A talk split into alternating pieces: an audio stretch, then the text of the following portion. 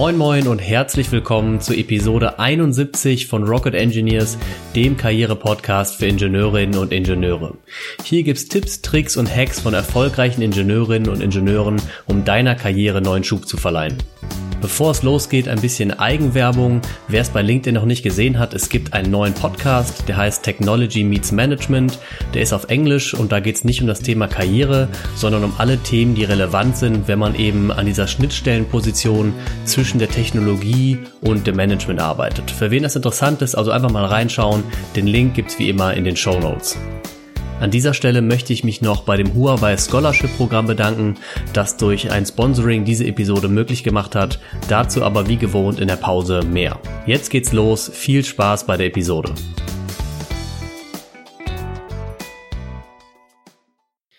Ja, herzlich willkommen Simon hier bei Rocket Engineers. Schön, dich an Bord zu haben. Vielen Dank. Vielen Dank fürs Einladen. Freut mich. Simon, stell dich doch mal bitte kurz vor. Was hast du bisher gemacht? Was machst du aktuell? Vielleicht beim Studium angefangen? Du hast ja schon einen sehr spannenden Werdegang. Lass uns da doch mal dran teilhaben. Sehr gerne, genau. Ganz ursprünglich ich bin ich aus Berlin, habe dann aber in Niederlanden in Maastricht ähm, studiert Chemie, Physik und noch ein bisschen auch Informatik. Konnte man sich da ganz gut, Mathematik konnte man sich ganz gut zusammenbauen. Nennt sich ähm, Natural Sciences, also ein ja, wirklich ein spannendes interdisziplinäres Studiumgang oder Studiengang. Bin dann in die USA gegangen, nach Kalifornien zu Berkeley, also UC Berkeley im Berkeley Lab. Ähm, und dann war ich, wo ich dann auch da noch wirklich in der Batterieforschung eingestiegen bin, was denke ich noch ein Thema für heute wird. Und ähm, dann bin ich für meinen Master und Doktor nach England gegangen, nach Cambridge, ähm, habe dort erstmal einen Master in Graphen gemacht und dann meinen Doktor in Ingenieurwissenschaften Wissenschaften zu Batterien. Und ja, bin jetzt wieder zurück oder sage ich mal in Deutschland, in München gerade und ähm, genau, arbeite an Battery Associates, was wir vor ein bisschen weniger als ein Jahr gegründet haben. Kannst du ein bisschen was noch zu erzählen zu äh, Battery Associates? Auf jeden Fall gerne, ja. Also mit Battery Associates habe ich wirklich versucht oder haben wir versucht dann ähm, so diese paar dieser Themen anzugehen, die ich auch in meinem Werdegang davor erlebt habe. Zum einen geht es dann in das Thema, äh, wir haben so drei Schwerpunkte, sage ich mal, einmal in das Bildung, Thema ähm, Education, also Ausbildung, wo wir ein Programm gestartet haben, nennt sich der Battery MBA, ähm, wo wir ne, weltweit Talente ähm, ausbilden zum Batteriethemen und auch noch ein paar andere Kurse entwickeln. Das zweite ist so Beratung und auch Experten zusammenbringen für Expert-Interviews und so weiter, wo wir wirklich eine ganz spannende Gruppe aus Welten, Leuten weltweit haben und von Regierungen, aber auch Unternehmen Beratungstätigkeiten machen.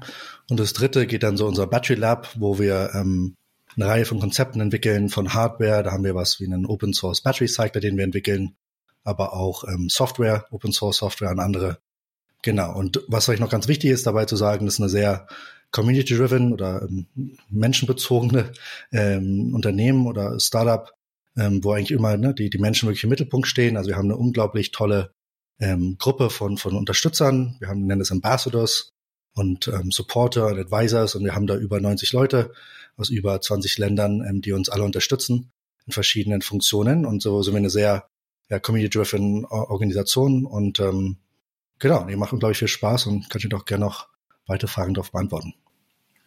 Das Thema Batterie ist ja für dich nur aus, nicht nur aus technologischer Sicht interessant, sondern du ähm, bist ja auch sehr stark in dem sozialen, gesellschaftlichen Impact von diesem Thema drin. Du bist ja also neben Battery Associates ja auch noch in verschiedenen Organisationen. Kannst du dazu noch was sagen, wie du da aktiv bist? Genau, gerne. Also eine Sache, die sich schon lange ähm, so da nebenbei auch gezogen hatte, ist so das Weltwirtschaftsforum in verschiedenen Kapazitäten. Zum einen bin ich da hingekommen über die Global Shapers Community, wie es wirklich eine tolle, tolle Gemeinschaft auch ist von, von Leuten weltweit, wirklich ganz weltweit ähm, ähm, ja, Leute vertreten sind, ähm, Leute zwischen 20 und 30, ähm, wo ich leider jetzt auch langsam dann rauswachse, aber ähm, da bin ich überall reingekommen, wo es sehr viel um freiwillige Arbeit geht, zu allen möglichen Themen, um lokal seine Städte und äh, seine Region zu verbessern und zu unterstützen ähm, von der freiwilligen Seite. Bin dann aber auch ins Weltwirtschaftsforum in verschiedenen anderen Tätigkeiten reingekommen, war zum Beispiel ein Fellow für den Global Future Council für Energy Technologies, da relativ ähm, viel aktiv, auch von der Global Battery Alliance, war noch andere jetzt in der Circular Car Initiative und genau, ich habe so eine, einige Gruppen, wo ich ziemlich aktiv bin. Das, das hält mich auch immer noch wieder beschäftigt.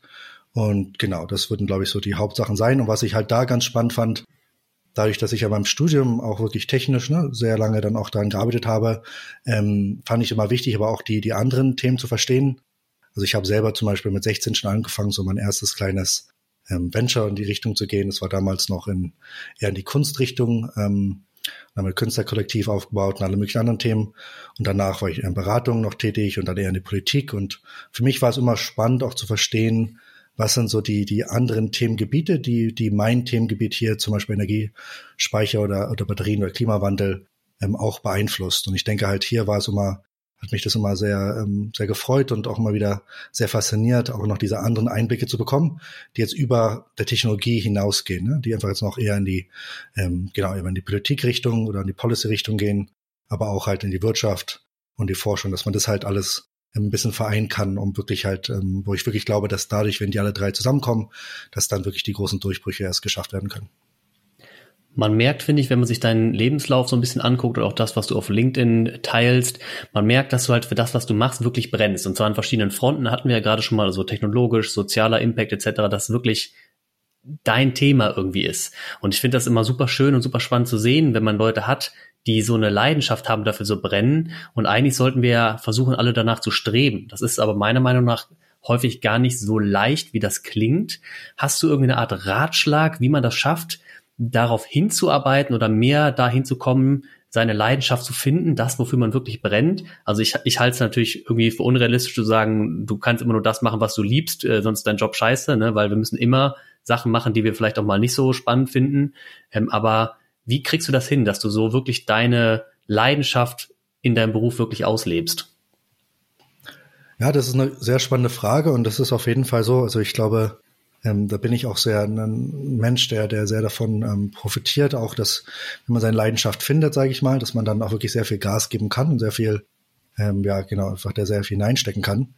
Das für mich kann ich es ganz kurz praktisch nochmal sagen, vielleicht ist es auch interessant für Leute, also zum Beispiel für mich, ich erwähnt hatte, ich habe mir auch andere Sachen angeschaut, zum Beispiel diese, die Kunstrichtung dann oder Beratungen, so eher unternehmerisch und dann nochmal ähm, die politische Seite und was mich halt da immer ne, wenn man das sich damals angeguckt hat, warum mache ich die ganzen Sache, aber für mich ging es halt immer darum, zum Beispiel ne, andere Leute zu unterstützen, Leute zusammenzubringen, echte Probleme versuchen zu lösen. Und das ist zum Beispiel so ein Pattern, was sich damals schon entwickelt hat. Ne? Das war eine Leidenschaft, die mir dann aufgefallen ist, die gar nicht unbedingt so themenbezogen war, aber damals einfach mich auch fasziniert hat, einfach diese, zum Beispiel die Leute zusammenzubringen und das zu machen. Das ist dann so eine Leidenschaft, die ich gefunden habe. Und parallel hatte ich aber auch immer die Leidenschaft für so Chemie, Physik. Ähm, die Richtung hat mich einfach damals immer fasziniert, hat mir auch Spaß gemacht. Ähm, das war auf jeden Fall auch, was mir dann auch leichter gefallen ist. Und deswegen war für mich immer relativ klar, auch schon damals, dass ich das halt irgendwie nutzen möchte. Ne? Also ich habe halt dann die Idee gehabt, ich möchte das immer weitermachen, diese technologische Seite, zum anderen aber auch diese anderen Einblicke zu gewinnen, um halt komplementären Skillset zu haben. Und das hat mich dann auch begeistert, weil ich es irgendwie spannend fand, mit verschiedenen Leuten zusammenzuarbeiten. Und dann habe ich eigentlich zum Beispiel nach der Schule dann geschaut, ähm, wirklich, und das war auch eine gar nicht so leichte Aufgabe und auch ähm, relativ anstrengend dann sich da durchzugehen, aber ich habe halt wirklich überlegt, so was sind so die Themengebiete, die Themenbereiche, die ich denke, die, die den größten Impact haben werden, so in meiner Generation. Und ähm, damals hatte ich dann zwei Themengebiete für mich identifiziert. Das eine waren ähm, Pandemien und Impfstoffentwicklung. Das klingt jetzt ziemlich absurd, aber habe damals dann auch wirklich angefangen und da meine erste Arbeit drüber geschrieben, also meine Abschlussarbeit in der Schulzeit und war auch in den USA und habe jetzt auch mal lustigerweise noch mal eine E-Mail bekommen von meinen alten Lehrern, die meinten, ne, also das ist eine Arbeit, die hätten vielleicht auch andere noch lesen können. Und das war für mich damals so ein Thema, wo ich gedacht habe, ich habe mich da sehr viel eingelesen und auch ne, recherchiert und so weiter und auch meine Arbeit drüber geschrieben und einfach das dachte ich, das wird ein großes Thema. Und ne, wenn man jetzt so guckt, irgendwie habe ich da doch wahrscheinlich schon ein bisschen recht gehabt. Ähm, das ist dann auch mal wieder ganz interessant. Und dann das andere war halt für mich dann Klimawandel. Ne? Und dann hier Energiespeicher war für mich so das große Thema, wo ich einfach gemerkt habe, okay, Energie, ne, Gewinnung oder ähm, Produktion über ähm, über ähm, Solar und Wind und das, das kommt auf jeden Fall. Und für mich war einfach diese Energiespeicherung, habe damals auch Wasserstoff angefangen, bin dann auf die Batterien umgeschwenkt, weil das finde ich für mich also mehr Sinn gemacht hat. Und ich glaube, das kann man jetzt ja auch sehen, besonders im Transportbereich im, im, aber so im personellen Transportbereich, dass das ja auch ganz so, auch so aussieht, als wenn es so eintritt, aus verschiedenen Gründen, Effizienz und so weiter. Und ähm, genau, also für mich war das damals so zwei Themenbereiche und dann habe ich halt nochmal geschaut, naja, aber was ist zum Beispiel auch, was ist dann das, ähm, wie arbeitet man dem Aspekt? Also ich finde, was man auch nicht unterschätzen darf, ähm, eine Faszination ist wichtig und auch das treibt dann natürlich auch sehr, aber da muss dann natürlich auch die Tätigkeit an sich nochmal Spaß machen. Also ich glaube, es ist auch ganz wichtig, ähm, zum Beispiel Batterien, da gibt's ja, oder alle möglichen Themengebiete gibt's ja ganz verschiedene Weisen, wie ich da aktiv sein kann. Ich kann da ganz tief in der Forschung im Labor stecken, mit niemandem reden. Ich kann ne, Führungsebene Entscheidungen treffen. Ich kann mit Leuten, äh, ich kann irgendwie NGOs, ich kann Unternehmen, ich kann Forschung. Also gibt's ja ganz viele Facetten wieder mit einem, sage ich mal, Profil, mit einer, von einer Idee. Und da war für mich halt so ein Thema, dass ich gemerkt habe, ähm, zum einen, ähm, zum Beispiel bei Batterie, also bei Impfstoffforschung hat mich dann ziemlich genervt, als ich da im Labor war, dass ich die alle zwölf Stunden immer wieder füttern mussten, meine Zellen. Das war einfach so ein, so ein Lebensstil, der mir jetzt nicht so unbedingt gefallen hat. Batterien fand ich irgendwie netter, da konnte ich die anmachen und die laufen erstmal eine Weile. Und das war einfach für, für die Lebensqualität für mich mal ganz klar ein positives. Und zum anderen habe ich aber auch gemerkt, ich bin jetzt auch jemand, der nicht, ich finde Forschung spannend und finde, genießt es auch, aber ich muss auch wieder mit Leuten agieren können und das, das gibt mir ganz viel. Und deswegen habe ich dann gemerkt, ich, ich würde jetzt nicht die ideale Person sein, nur im Labor zu stehen. Also da würde meine Faszination, glaube ich, für Batterien nicht auf lange Frist reichen. Das hat im Doktor gut funktioniert. Ne, also da, da konnte ich das machen und das war dann auch zeitbegrenzt. Aber ich glaube, ich hätte jetzt für mich jetzt nicht so die, die ewig lange Karriere nur im Labor alleine rumtüfteln gesehen. Das hat mir einfach, würde mir nicht genug geben. Und da finde ich, ist es halt wichtig, dass man die Faszination findet und dazu dann auch, wie man sie auslebt, ne? dass man das halt auf eine Plattform bringt, die halt auch dann zu einem passt. Ähm, genau. Und dann finde ich, hat man ein ganz gutes Package, was auch wirklich Spaß macht. Finde ich ein spannender Punkt, habe ich so noch gar nicht drüber nachgedacht, dass man das aus zwei Seiten sehen kann. Also einmal die Thematik, für die man natürlich irgendwie brennen muss, dann aber auch wirklich die tatsächliche praktische Umsetzung und Tätigkeit im Alltag, die halt passen muss. Das finde ich ein, finde ich ein wertvoller Hinweis. Das passt auch so ein bisschen zu der nächsten Frage, die ich jetzt noch bereit hätte. Und zwar, ähm, ich glaube, es ist klar, die Batterietechnologie, auch unabhängig von der reinen Elektromobilität Autos, ist einfach eine Technologie, die spannend ist, die kommen wird, die auch schon da ist. Und dementsprechend ergibt sich dann natürlich auch aus Karrieresicht ähm, ein großes Feld, wo man rein kann, wo man quer einsteigen kann, wo man jetzt auch schon die ersten Möglichkeiten hat, sofort vom Studium mit einzusteigen. Wie glaubst du oder was glaubst du, wird sich der Arbeitsmarkt in diesem Bereich entwickeln? Ja, das ist eine super spannende Frage, die mich natürlich auch jetzt sehr viel ähm, beschäftigt. Ähm, zum einen einfach auch ne, für, für die Themen, die wir ähm, angehen. Zum einen, ich meine, kann man jetzt erstmal so ein bisschen gucken, auch was so noch in der Literatur ist und was andere Organisationen so sagen. Ein Beispiel wäre jetzt zum Beispiel die European Battery Alliance, ähm, die zum Beispiel da auch ähm, eine Arbeit gemacht hat, dazu um rauszufinden, wie viele Leute braucht man denn und die zum Beispiel sagen, in Europa alleine ähm, braucht man bis zum Jahre 2025 800.000 Leute, die in diesem Bereich aktiv sind.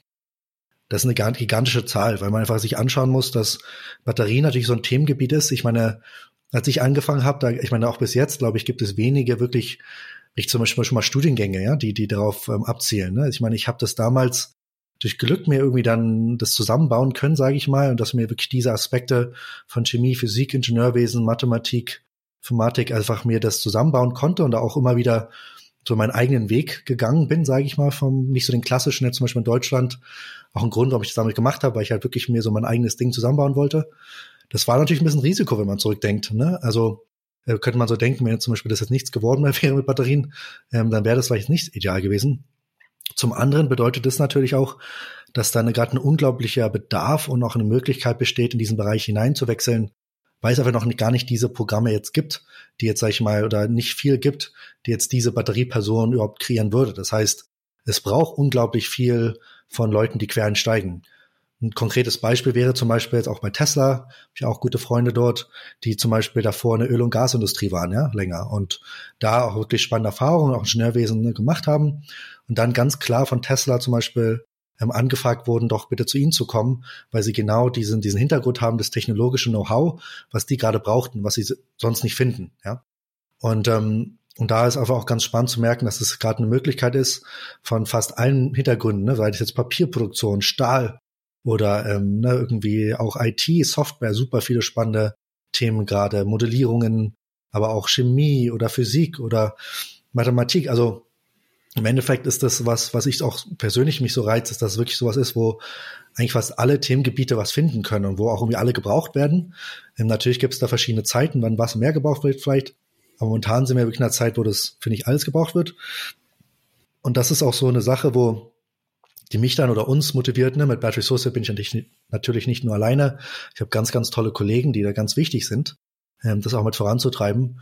Und wo wir dann zum Beispiel überlegt haben, na ja, ähm, wie können wir jetzt eigentlich ähm, den Leuten helfen, die zum Beispiel auch diesen Umschwung gehen wollen. Ja, wie können wir jetzt den Leuten helfen, die in den Batteriebereich einsteigen wollen die vielleicht auch noch ein bisschen eher so die Industrie-Einsichten sehen wollen, aber auch einfach verstehen wollen, wie das Ganze, was gerade so passiert, ne, diesen ganzen verschiedenen Bereichen von Raw Material Mining, ganz spannend, auch viel Technologie, was da hineingehen kann, bis Produktion, bis ähm, Recycling, Reuse ähm, und alles Mögliche drumherum.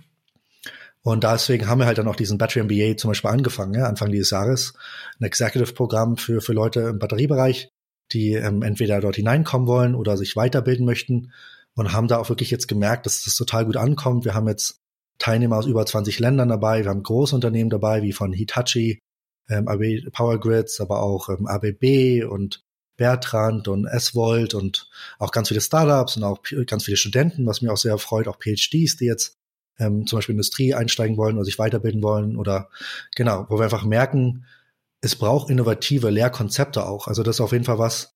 Ähm, zum einen, glaube ich, kann ich jedem ne, sagen, schaut's, schaut's euch an. Ich glaube, da gibt es sehr viele Möglichkeiten. Zum anderen, auf der anderen Seite muss man halt auch sagen, wir müssen wirklich auch diese Angebote kreieren.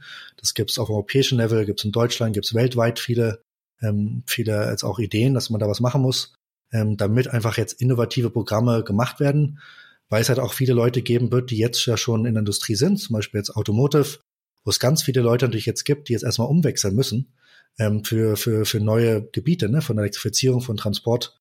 Ähm, und das halt, jetzt können wir nicht alle Leute wieder in die Uni stecken. Ne? Das heißt, da müssen wir innovative Konzepte kreieren und das ist halt wirklich auch was, was wir mit Battery Associates selber jetzt auch machen, sei es mit dem Battery MBA, aber da kommen jetzt auch noch eine Reihe andere Programme, die wir jetzt gerade entwickeln, die super spannend sind und wirklich innovativ, sehr effektiv auch Leuten genau beizuhelfen bei dieser, bei der, entweder beim Upskilling oder halt auch wirklich in den Bereich einzusteigen. Du bist Ingenieurin oder Ingenieur im letzten Studienjahr und möchtest dich voll auf deinen Abschluss konzentrieren, ohne Zeit mit einem schlecht bezahlten Nebenjob zu verlieren? Dann gibt's gute Nachrichten für dich. Das Huawei Scholarship Programm geht in die Verlängerung. Aufgrund der hohen Nachfrage vergibt Huawei weitere Stipendienplätze. Bewirb dich jetzt und sichere dir monatlich 450 Euro brutto in deinem letzten Studienjahr, damit du dich komplett auf deinen Abschluss konzentrieren kannst. Und danach ist noch nicht Schluss. Mit dem Stipendium sicherst du dir sehr gute Chancen auf einen festen Arbeitsplatz bei Huawei nach deinem Abschluss. Statt eines Praktikums oder eines Trainee-Programms gibt dir das Huawei Scholarship Programm die Möglichkeit, mit einem verantwortungsvollen Job, beispielsweise als Netzwerkingenieurin oder Bauingenieurin, bei einem der größten Telekommunikationsausrüster ins Berufsleben zu starten. Wenn Projektmanagement oder Technical Sales mehr deinen Vorstellungen entspricht, dann findest du auf der Website des Scholarships-Programms mehr Informationen zu den Stellen, die Huawei besetzt. Um einen der begehrten Stipendiensplätze zu ergattern, brauchst du deinen Lebenslauf und ein kurzes Motivationsschreiben auf Englisch. Einen Link zum Bewerbungsformular und zur Website findest du in den Show Notes. Im Anschluss kannst du deinen potenziellen Arbeitgeber in Gesprächen mit der Personalabteilung und im jeweiligen Fachbereich kennenlernen. Wenn es auf beiden Seiten passt, gehörst du zu den ausgewählten Teilnehmerinnen des Huawei Scholarship Programms und startest deine Karriere bereits im Studium. Wenn das für dich spannend klingt, dann bewirb dich am besten sofort unter huawei-scholarship.de. Wenn du noch Tipps für ein Anschreiben oder für einen Lebenslauf brauchst, dann schau auch mal bei Get in Engineering vorbei, da findest du viele wichtige Informationen rund um den Bewerbungsprozess. Jetzt geht's weiter mit unserer spannenden Episode. Viel Spaß. Okay, stand by 13, we're looking at it. Wie siehst du denn, das würde mich erstmal sehr interessieren, deine Experteneinschätzung zur der Konkurrenzfähigkeit oder der Lage im Bereich Batterietechnologie in Deutschland, weil ich finde, wenn man äh, sich mal die Medien anguckt, dann entweder liest man Artikel, Deutschland wird abgehängt, alles geht den Bach runter, wir können überhaupt nichts auf dem Themengebiet, dann liest man andere Artikel, sagt Deutschland Vorreiter Batteriezelle ähm, wir haben ja zum Beispiel die Gigafactory in Berlin jetzt, wir haben die äh, Forschungsfabrik Batteriezelle in Münster, die jetzt auch frisch sind. Wie ist deine Einschätzung dazu? Wie steht Deutschland da da im internationalen Vergleich? Das ist eine super spannende Frage, ne? wenn man das und die sich halt super schnell auch jetzt entwickelt. Also wenn man einmal anschaut, ähm, vor vor einigen Jahren, da war ja wirklich wirklich nicht viel, sage ich mal, verglichen. Ne? Zum Beispiel natürlich Asien ganz großer, ähm, da auch wirklich großer Vorreiter in China, ne? der ganz ganz viel ähm, dominiert einfach den Markt. Ähm, und jetzt aber natürlich, ne, einmal, dann gab's USA mit Tesla, ähm, aber auf der anderen Seite muss man sagen, dass Europa wahnsinnig viel gerade entwickelt. Ne? Wenn man sich einfach gerade mal anschaue, jetzt sind zum Beispiel in Europa alleine 1000 Gigawatt-Hour ähm, Lithium-Ionen-Batterie-Produktion, Kapazität im Ankündigt bis 2030. Das sind gigantische Volumen, ja. Also das ist einfach ähm, ganz, ganz spannend und da kann man sich fragen, warum passiert das? Und natürlich einfach passiert das auch deswegen, weil der größte Treiber jetzt sag ich mal, der größte größte Bedarf für Lithium-Ionen-Batterien kommt einfach durch das ähm, durch die Elektroautos, ne? Automotive.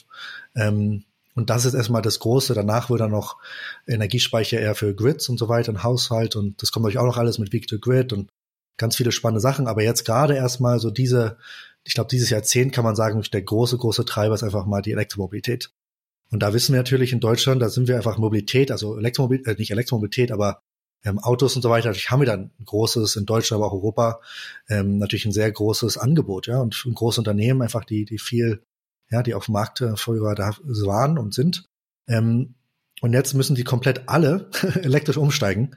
Ähm, und wir haben es ja gesehen bei Fit for 55 mit der Europäischen Union jetzt auch wieder, was da gesagt wird, dass bis 2035 erstmal der Plan ist, jetzt alle, ähm, alle Autos müssen ähm, non-emitting sein. Ja? Und wenn man einfach anguckt, dass Hydrogen jetzt wirklich nicht viel kam und auch durch die Effizienz, dass man dreimal so viel Strom bräuchte, um erneuerbaren ähm, Hydrogen herzustellen oder das, das, das, das Konzept von Herstellung bis Nutzung, das einfach ein Drittel nur Effizient hat von Elektromobilität, ähm, kommt es jetzt ganz stark natürlich. Und deswegen ist es auch was, wo einfach, wo einfach geliefert werden muss. Also das ist, glaube ich, gar nicht so, dass man das sagen kann, das ist eine große Option zu sagen, ähm, dass ob das Deutschland da irgendwie auch ein Vorreiter sein wird, sondern es muss es einfach, wenn wenn es weiter auch ein Marktführer sein will in der in der Mobilität, ja, in, in, in, in Autos und dann Autos sind ja irgendwann nur noch Elektroautos zum Beispiel oder vorwiegend und ähm, deswegen ähm, will ich sagen, dass, ähm, dass das, ich glaube, gerade ist es noch alles viel in der Entwicklung, aber ich sehe auf jeden Fall schon Deutschland oder auch Europa als einen unglaublich großen, ähm, ähm, einen großen Schwergewicht ja, in, dem, in dem Bereich, aber hat natürlich noch verdammt viel zu tun. Ne? Also ähm, wie gesagt, jetzt gibt es da einige Fabriken, die vielleicht schon ähm, gerade im Bauen sind, aber natürlich ähm, ist da noch ein gigantischer Gewaltakt und das braucht natürlich ganz viel Talent, auch Leute, die das, die das wahr machen. Ne? Also die ganzen Unternehmen sind händeringend jetzt auf Talentesuche und ähm, das ist, das wird auch noch kann schon lange so bleiben. Das glaube ich nämlich auch, weil bei der Batteriezelle ist es ja wie in vielen anderen Industrien in Deutschland so auch. Unser Vorteil als Standort Deutschland ist ja nicht, dass wir besonders viele Rohstoffe haben oder dass wir besonders groß sind. Eigentlich haben wir ja fast keine Rohstoffe außer Kohle äh, im Vergleich zu China oder Russland etc., sondern eher unser Wissen, das Knowledge, irgendwie die Leute, dass wir Fachwissen haben, Expertise haben. Und das Gleiche versuchen wir jetzt im Batteriebereich auch aufzubauen.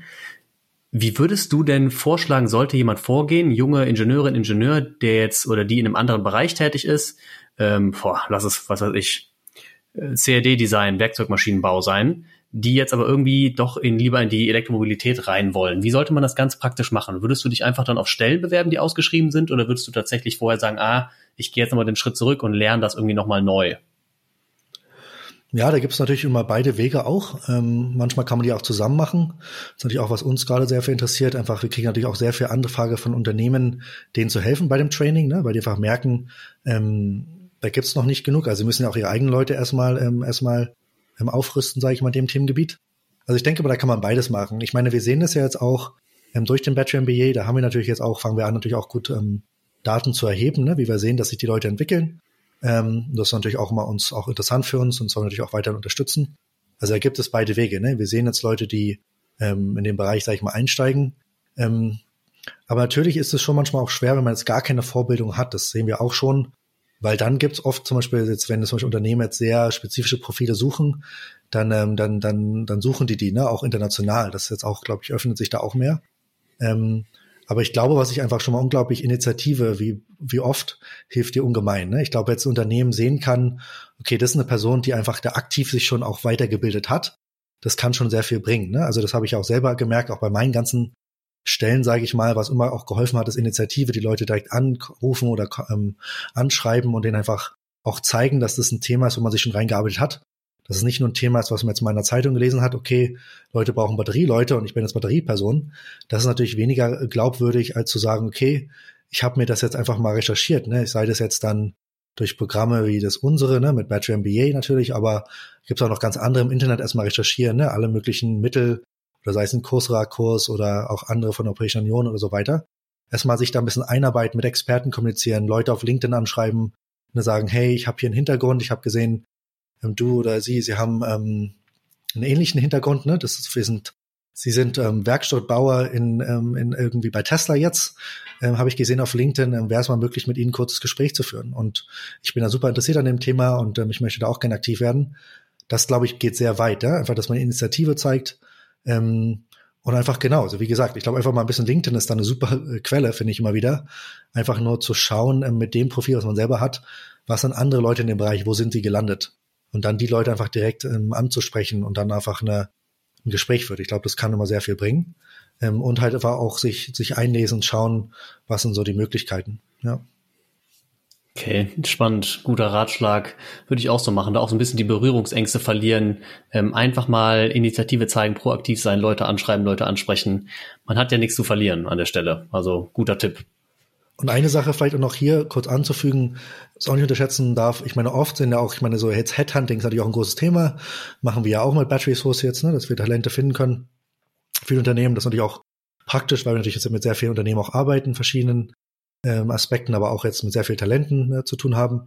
Ähm, und da gibt's natürlich auch Bonus. Ne? Ich meine, jetzt, das gibt's einmal jetzt für Headhunter oder für Leute von außerhalb, zum anderen aber auch in den Unternehmen. Ne? Dass jetzt zum Beispiel Leute kriegen jetzt, wenn sie zum Beispiel eine, eine tolle Person finden, können sie zum Beispiel auch bei Tester und bei anderen kriegen sie natürlich auch, kriegen sie einen Bonus, ne? wenn sie eine tolle Person finden. Also auch nicht unterschätzen, dass es auch oft in den Interesse von den Leuten ist. Ne? Wenn man sich präsentiert als eine Person, die, die motiviert rüberkommt, die, ne, die, die ein gutes Profil hat, ähm, das kann auch in deren Interesse sein, weil wenn die dann einen vorschlagen und man wird dann genommen, können die auch einen Bonus kriegen. Also das ist auch was, wo man sich da nicht schade vorfühlen ähm, fühlen muss, weil wie gesagt, das, das wird dann auch beiden helfen. Also es ist oft ein guter Win-Win, ähm, deswegen auch genau nicht nicht ähm, nicht ähm, nicht scheu sein, sage ich mal, die Leute anzusprechen.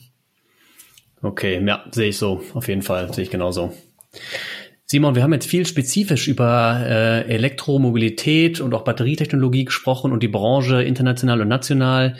Hast du noch einen anderen Ratschlag, einen Gedanken zum Thema Karriere, den du mit unseren Hörern und Hörerinnen irgendwie teilen willst, wo du sagst, hm, das ist ein wichtiger Gedanke, der hat mir immer sehr geholfen. Du hast uns am Anfang ja schon so mitgenommen auf deiner Reise, aber gibt es irgendwas, wo du sagst, hm, das hätte ich gerne früher gewusst oder wo du jetzt sagst, ah, das ist wichtig, behalte das mal im Hinterkopf? Ja, also ich glaube, eine wichtige Sache, ich glaube, man sollte sich nicht zu viel Druck machen, zum einen. Also ich glaube, ähm, ich glaube, das wird wahrscheinlich auch öfter auch gesagt, dass natürlich auch jetzt Karrieren, sage ich mal, viel dynamischer auch sind, als sie vielleicht früher waren, dass da auch viele Möglichkeiten gibt, sich ne, weiterzugehen. Wie gesagt, das Beispiel, was ich gebracht habe, ne, von vielen meiner Freunde, die in Öl und Gas waren ähm, und die jetzt im Batteriebereich sind, und da gibt es auch andere Wege. Also ich meine, karrieretechnisch, ne, es geht viel, glaube ich, um, um das Know-how, um die, um die Skills, einmal technisch, aber auch darüber hinaus, glaube ich, ganz, ganz wichtig, dass man das nicht unterschätzt, ähm, dass man sich da auch wirklich weiterarbeiten, äh, weiterbilden möchte, ne? Einfach sei es mit Leuten zusammenarbeiten, Teamführung und so weiter. Ich glaube, das ist auch ähm, immer wieder wichtig, dass man das sich auch da weiterentwickelt. Ähm, genau, dass man sich da nicht äh, zum einen nicht den Druck macht, dass man sagt, man muss jetzt vom Anfang an, wenn man aus der Schule kommt, seine Karriere, bis man in Ruhestand tritt, ähm, planen. Ich glaube, das ist einmal irrelist. Also gibt's vielleicht schon doch manchmal noch, aber es ist oft ähm, nicht so, wie es, wie man es denkt, äh, genau, wie es, wie man sich das vielleicht genau vorstellt. Ähm, zum anderen aber halt auch einen Plan machen. Ne? Erstmal, ich habe für mich zum Beispiel auch mit Batterien, habe ich mir damals zum Beispiel auch gedacht, als ich dann, ähm, weil ich habe ja auch viele Interessen, ne, also oder verschiedene Interessen gehabt, zum Beispiel jetzt diese Impfstoffsache oder ähm, Batterien. Und da habe ich mir damals gesagt, okay, jetzt ähm, treffe ich eine Entscheidung und ich ziehe das jetzt einfach mal für zehn Jahre durch. Das war für mich erstmal so ein, so ein Thema, wo ich gesagt habe, ich ziehe das, ziehe das mal für zehn Jahre durch und dann gucke ich mal, ob ich in der Zeit ne, denke, dass ich was, dass ich was Positives erreichen kann, dass ich wirklich unter, dass ich wirklich einen, einen Impact haben kann. Und so lange ziehe ich das durch und dann kann ich nach zehn Jahren ungefähr das wieder evaluieren. Ähm, und da gab es halt auch wirklich zwischendurch mal natürlich Momente, besonders auch wenn man mal im Doktor ist zum Beispiel, und man hat das Gefühl, man kriegt nichts raus, dass man denkt, oh, vielleicht soll ich das alles ne, irgendwie umändern, was anderes. Ähm, und da hat es mir halt geholfen zu sagen, nee, Simon, du bleibst einfach jetzt mal zehn Jahre an dem Ding dran und dann, ne, dann, dann schaust du wirklich mal. Und das hilft dann, glaube ich, auch manchmal einfach durch gewisse Sachen durchzukommen. Das kann für andere zwei Jahre sein, ein Jahr, äh, ein paar Jahre, aber einfach für sich so ein bisschen auch ein bisschen Durchhaltsvermögen zu sagen, ich bleibe einfach mal an dem Thema dran. Und dann, wenn ich ne, was anderes machen will, kann man sich auch noch mal ändern. Ich für persönlich habe Revue gezogen und bin sehr froh. Ich finde, das hat sich gut entwickelt. Aber wenn jetzt zum Beispiel auch, ne, wenn jetzt Batterien gar nicht gekommen wäre, und ich denke, das ist ein Weg, den habe ich komplett irgendwie falsch eingeschätzt oder falsch einbezogen, dann hätte ich mir auch gut vorstellen können, dann sagen, gut, nämlich das Skillset, was ich jetzt entwickelt habe, Chemie, Physik, die, die verschiedenen Hintergründe und gucke mir eine andere Karriere an. Also ich finde, diese Offenheit sich zu geben, ist, glaube ich, auch wichtig. Super cool. Spannende Tipps auf jeden Fall dabei. Ähm, Finde ich gut. Simon, vielen, vielen Dank, dass du dabei warst. War ein spannendes Gespräch. Ich konnte auch viel mitnehmen. Ich denke, den Hörerinnen und Hörern geht das genauso. Es ist und bleibt ein spannendes Thema, das man auch verfolgen sollte. selbst wenn man nicht direkt darin arbeitet, glaube ich, als Ingenieurin oder Ingenieur. Danke, dass du dabei warst. Vielen Dank, hat mich sehr gefreut. Das war Episode 71 von Rocket Engineers mit Dr. Simon Engelke. Ich hoffe, es hat dir gefallen. Wie am Anfang gesagt, falls du Lust hast, auch mal in den anderen Podcast Technology Meets Management reinzuschauen, dann schau einfach mal in die Show Notes, dort findest du den Link. Ansonsten, wenn du Feedback hast, schreib uns einfach, wir freuen uns immer über jede Nachricht. Und dann bleibt nichts anderes übrig, außer zu sagen, bis zum nächsten Mal bei Rocket Engineers.